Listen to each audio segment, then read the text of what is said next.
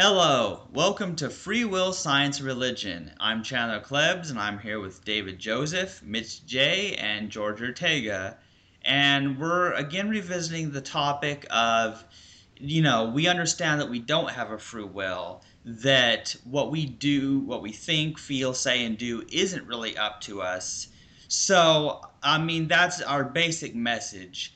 But um, it needs to be repeated often because what we're what if it's not up to us then what is it up to?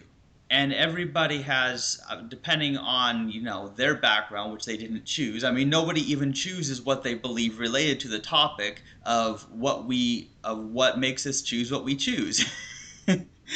Um, so and we could start out with the whole causality versus acausality thing. Would you like to start out with that or should i explain it or well, um, yeah, I mean, but I don't think any of us here like actually believes in acausality, right? I think we believe everything is caused. Yeah. So I think more Mitch, all right, so like if I propose Mitch that like for that like let's say let's say we use the analogy of an actor. An actor is like voicing the actor's lines, you know, and basically they're actually being authored by the author of the play or movie, and the actions are sometimes directed by the director. So, like, you know, that's an example of attribution. But um, is this the model that we use in, in addressing, you know, human action? That, that, you know, that our intelligence, our actions, our feelings are not up to us, but just like in a play or a movie, they have to be up to something. Well, it's a very interesting thing because my view is that ultimately there is no thing that it's all up to, you know, because of the fact that there can never be, as far as my mind comprehends, no idea of a first cause. We have an infinite causal regression. So we don't need to attribute it to anything um, although for some people they find something, you know, the universe, God, nature, whatever that they attribute it to. Well, Taylor, I mean, I know I use that as a way to absolve um, nature, God, whatever we want to describe it, of evil. Because, like, you know, in terms of our getting a message across, a lot of people are not comfortable with, with an evil God or an evil universe. So like if yeah, if we posit that the, the chain behind any action never reaches a big beginning point, it, it certainly um, does you know allow for that conclusion that, that you know that we can't attribute. But you know I've always said that's not a completely satisfactory answer. Um, I think we still like the universe. You know the universe ad, as it evolves, even though the universe may not ever have had a beginning is still, I think, um, according to our best understanding, what makes everything happen. You know, like to our best scientific knowledge, the universe at the point of the Big Bang is what has caused everything in the universe after the Big Bang. So, you know, I, I think we, we can, you know, we can um, apply that principle to, to human reasoning or human human actions. Yeah, practically speaking, everything that happens is caused by the universe because the universe is is everything. That makes sense.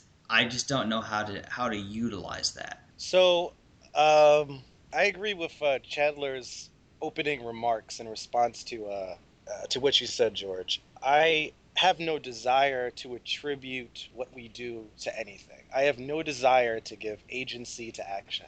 The universe is cause and effect, and that's it. I don't think it's meaningful to say someone or something did something.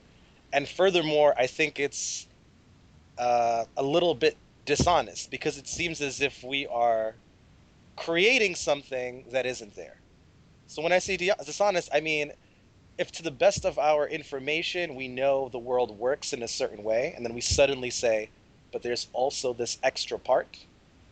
And the only reason we're saying there's this extra part is because we are not satisfied as human beings.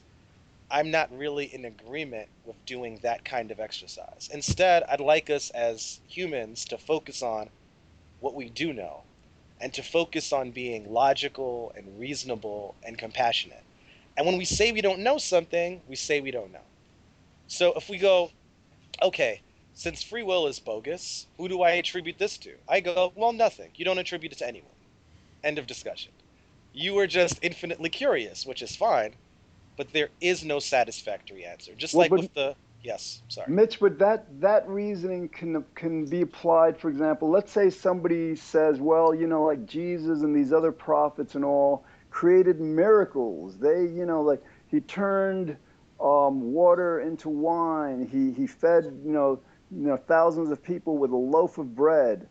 And we challenge that as scientists. We challenge. We say, "How did he do that? What, you know?" So in other words, like the, this miracle thing seems to kind of like be very similar to to what you're positing that things just happen and we don't have to kind of like explore why they happen or understand Well, that, why. I, I, I, well, I, I disagree here. That's not what I am uh, intending to say. What, what I'm saying is, we do the best we can, and we don't know something. We don't, we, we admit that we don't know it. If someone makes a claim about a miracle, we can investigate it to the best of our ability and determine whether or not that makes any sense. If someone says someone was raised from the dead, we go, well, we have a whole, whole history of humankind, tons of evidence to show that it doesn't really make any sense to say you were raised from the dead because when you die, your body function ceases, your brain activity dies. We've done experiments on how people react when they have low brain activity or no brain activity. And the, the best answer we have to that is that when you are dead and your organs cease to function, and in particular, when your brain is gone, you are gone. To say any other part of yourself goes on, there's no evidence for that. So, as far as we know what life is, right now, the way we think about what it means to be alive, the information we have, the, our best theories about what it means to be alive, we can say, yes, when you're dead, you are dead. And if you think there's more to it than that, the burden is on that person, the person who is proposing that there is more than that. So, yeah, I, I think, um, George, th- that you are on the right track when you're saying our our duty, our goal is not just to explain to people why free will is nonsense. Our goal is to help people cope and help people understand the applications afterward. Help them people understand why it's important, why people don't have to be fatalistic, etc., etc. But I am just not on board with doing anything that I see, for making any claims that I don't have evidence to back up or rigorous logic to help support. All right. Well, I mean, like if we apply your this this basic argument to to what happens after your death, I think you're you're completely right. We have no evidence. I mean, we just have like this anecdotal, this hearsay evidence from people who claim to have died and all that. But that's I don't think you know has reached the the scientific rigor. But with any any action that a human being makes, I think the evidence is the same evidence that refutes free will. In other words, like the evidence that that it is that what we're doing is not up to us is is is clear and then the fact that that there's this principle of causality that applies to everything. So if, if we if we kind of connect or combine this causality with our knowledge of the universe, I think you know we're, we're logically compelled to to understand that to the best of our knowledge, the Big Bang caused everything. You know, the Big Bang, you know, is is is you know, and again, logic can tell us, well, there must have been something that caused the Big Bang, but at least scientifically, you know, we, we can just like we can attribute everything you know the motions of stars of galaxies of you know the the the, the movements of humans to this to the universe at the point of the big bang Take personification, for example. Okay? So, you know, this is a common literary device. It's it can be very uh, insightful. It's a very good way to uh, deliver a meaning, a special message to an audience. But it isn't really true. You know, we can say the wind is alive, the wind talks, the wind is like a person. but this isn't really any scientific, meaningful thing. This is a poetic, artistic kind of device. So, so we don't need to. So this is the thing. We we're what we're doing is we're personifying inanimate things. We are giving, we are taking bits and pieces, creating systems in our head and calling them things. So it's true that everything is about cause and effect, but there's no reason to say the Big Bang caused everything as if the Big Bang is a thing and that is the thing that caused everything. Instead, the Big Bang was a whole bunch of different things. There's a whole bunch of small, little, little, little things that are completely unaware of each other as far as we know. I mean, it's, you know, based on the evidence we have, we must say, I, I would argue, we don't know that they interact with each other. They just move independently, little bits and particles. There's atoms, and on a smaller scale, there's quarks, you know, the principal elements of matter and energy. And they just do what they do based on the fact that some domino got pushed. Whoa, no, Mitch, no, I got to stop you. Wait a minute. Yeah. Every particle, every force, every field in the universe is governed by the laws of nature. To, to suggest that they could do whatever they want would be kind of like suggesting they could act randomly. But no, that the scientific fact is like they're compelled in every action they they. But I, I that's what I'm saying. I agree. I can, that's exactly what I'm saying. Everything is compelled. That's I agree. That's exactly what I'm saying. I am saying there's no reason to say the universe did this. They did. Instead, there is an antecedent factor, certainly. You know, like anytime something happens, we can talk about on a certain level what caused it. But we could break down that cause into smaller elements. And we could break down those elements into smaller elements until we get into the most fundamental elements that we are currently knowledgeable about. But I don't think we can say any more than that. So um, I I can't blame the internet company for cutting me off. yeah, David, he got dropped from the call for a while, but he's back. Yeah. So um, um, uh, correct me if I'm wrong, Mitch, but I'm kind of thinking along the lines of um, so there's there's nobody for me to blame for my internet cutting out, but what we can do is we we can try and find the source of the problem, and we don't have to go all the way back to how the universe began or whatever, you know, just exactly. to find the source of, of the reason for my internet cutting out. You will never be satisfied. You could you could talk about why your internet was cut off in a certain manner. You could say the telephone company cut off my internet. But there is no such thing as the telephone company, right? The telephone company is a convenient way. It's what humans use to help describe things. It's useful for human communication. But in reality, the company consists of what? Of people. And the people consist of what? And those people are compelled by what? And that's compelled by what? There is no agents. There's no agency. There is well, only the, the action. But if we follow, if you ask that question, you know, the people are compelled by what, and the the the um, company is compelled by what. Any kind of question you would ask, regardless of what the action is, will always lead to the Big Bang. You know, so, and, and that's the, that's the um, the the special quality of the Big Bang. It explains everything. But even the Big Bang itself isn't one thing. You know, it's like so, you know, the current theory is that the universe at one point, or whatever you want to call it, the pre universe, whatever way you want to describe it, used to be in a much simpler state, at a singularity, a point of near infinite density. And for reasons that we don't know, that it changed from that state and started exploding, you know, and scattering matter and energy that eventually led to the universe that we have now. But every single thing we talk about, we could always break down into smaller elements until we get to the most fundamental elements that we are aware of. And that's all we can say. Why are we so consumed with agency? Well, that's what There's... I'm saying. In other words, like in other words, like the breaking if we break down everything to the to the ultimate cause of which we're aware um, we have to conclude with the universe because the universe is everything. You know, in other words, not only does the universe cause everything, the universe is everything. It's the fundamental aspect of reality.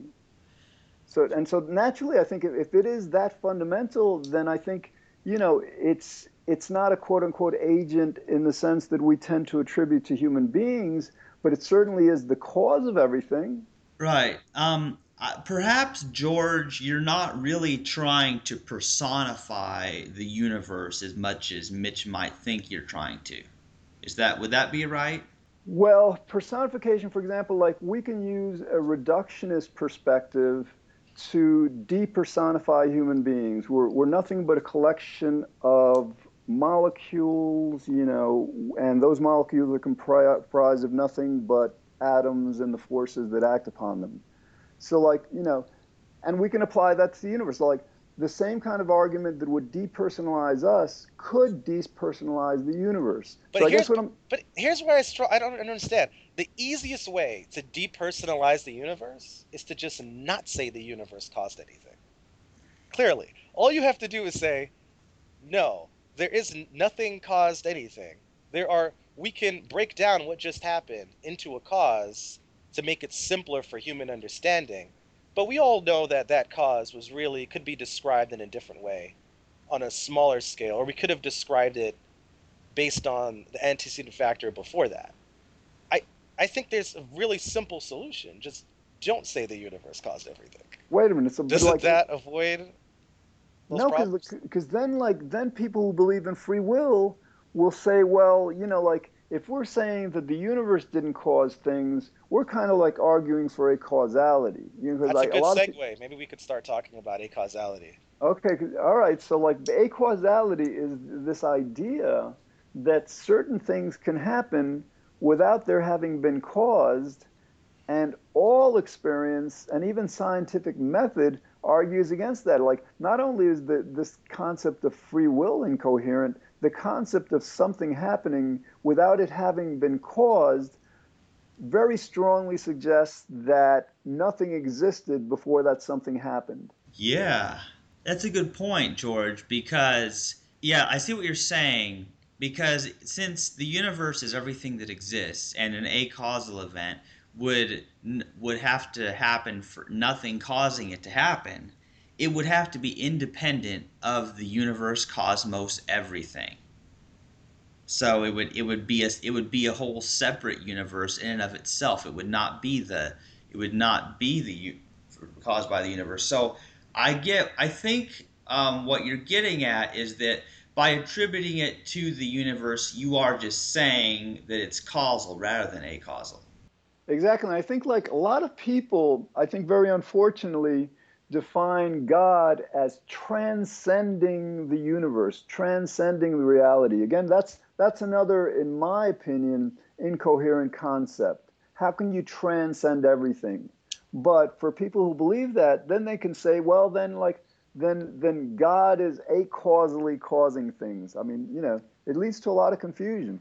Sure does. And you know, I, I've I've actually been quite confused about all these different terms about that. For example, I was reading the beginning of Elements of Pantheism by Paul Harrison, and he has like you know this list of different isms, and I and I can't remember the difference. I mean, there's pantheism, there's panentheism, there's all these all these isms that have various different beliefs about what God is or what God transcends and all that stuff and that that just gets way too confusing. I can't handle it. Yeah. So um, to to free will believers, this is a challenge I propose to them. Sometimes they um, they like to argue for free will by saying, "Well, we don't know if the universe is really deterministic. There isn't enough evidence. It's you haven't really. I'm not convinced that you have shown that we live in a deterministic reality. What if there are these? What if there's quantum phenomena? What if some things are acausal? What if some things are random?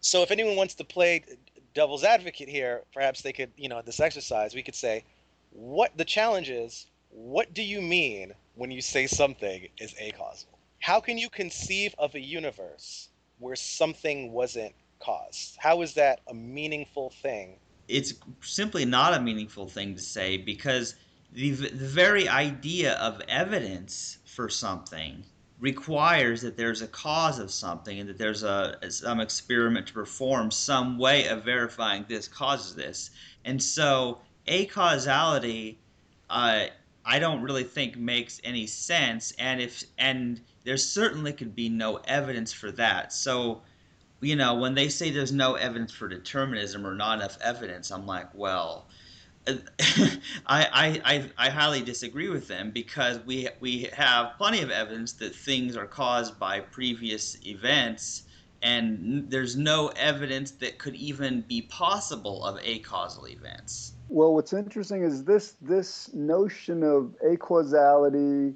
or in the strongest sense, randomness, is not limited to to free will believers and philosophers. This this forms a part of a major part of a lot of people's understanding of, for example, evolution. People seriously b- believe that evolution progresses as a result of natural selection and quote unquote random mutation.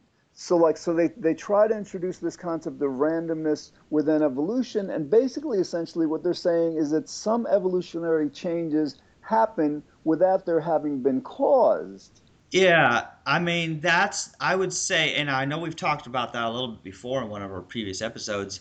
I would say that natural selection still holds up, but the randomness does not. So maybe we can define randomness. Let's go there. So we've talked about causality, acausality. So causality meaning everything. I mean that one's clear. But acausal means somehow something could just pop up out of nowhere into existence, or something can happen without something else making it happen? Mitch, that's a good point because randomness really genuinely has two meanings. Um, one is, for example, I have a deck of cards before me and I ask, you know, for you to pick one out at random, meaning without any kind of plan, order, just pick one out without thinking about it. Okay, that randomness exists.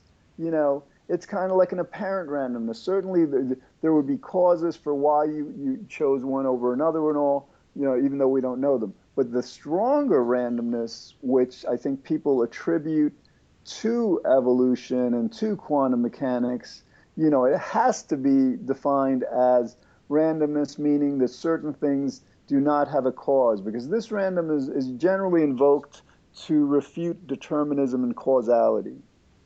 And this, it's this second stronger sense of randomness that is completely incoherent, that, that there is, there can be no evidence of it. Yeah, it, it gets very frustrating because people, since they mean so many different things by randomness, I tend to not like the word.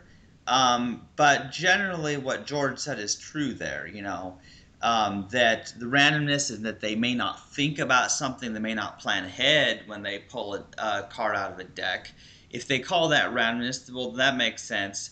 But I think what's dangerous is that even allowing for the use of the word randomness to be used in anything that's to be taken seriously, the danger is that allows people to think it is the true, the strong sense of randomness that something happens for no reason. Let me just add one extra. So my background is in mathematics, so I will just like add one little caveat to that. Okay. So you know, mathematically speaking, you know, there's different models for uh, probability. Um, but randomness is really just, uh, it means a certain degree of predictability, lacking predictability. That's it. So that that's a very loose and weak way, and that's what it means. You know, like uh, there's this idea of Laplace's demon, right? If there were an entity that knew everything about the universe, somehow could contain all that information at any given moment, and could conceive it and think about it, then randomness wouldn't be meaningful because that entity would be able to accurately determine when you flip a coin if it's going to be heads or tails. The reason we say flipping a coin when we say it's uh, it's random is because it's difficult. It is so difficult to keep track of all the variables, and uh, it can fluctuate so wildly based on such a, a tiny, tiny, tiny physical phenomena that its unpredictability is very great. Yeah, that's Mitch, that you glad you brought that up because that's another meaning of randomness that some people use is that it's something simply unpredictable, and that some human doesn't have the ability to predict it, which it is a, is a type of randomness that has nothing whatsoever to do with um, with either causality or acausality because it only has to do with that human or whatever's ability to predict something. But, but that's the whole point. So so if randomness is just about degrees of predictability, then clearly nothing is truly unpredictable. All we can say is that some things are more difficult to predict than others, and somehow we can get a measure of how difficult it is to predict. And if it's very, very difficult, human beings just say, well, it's random.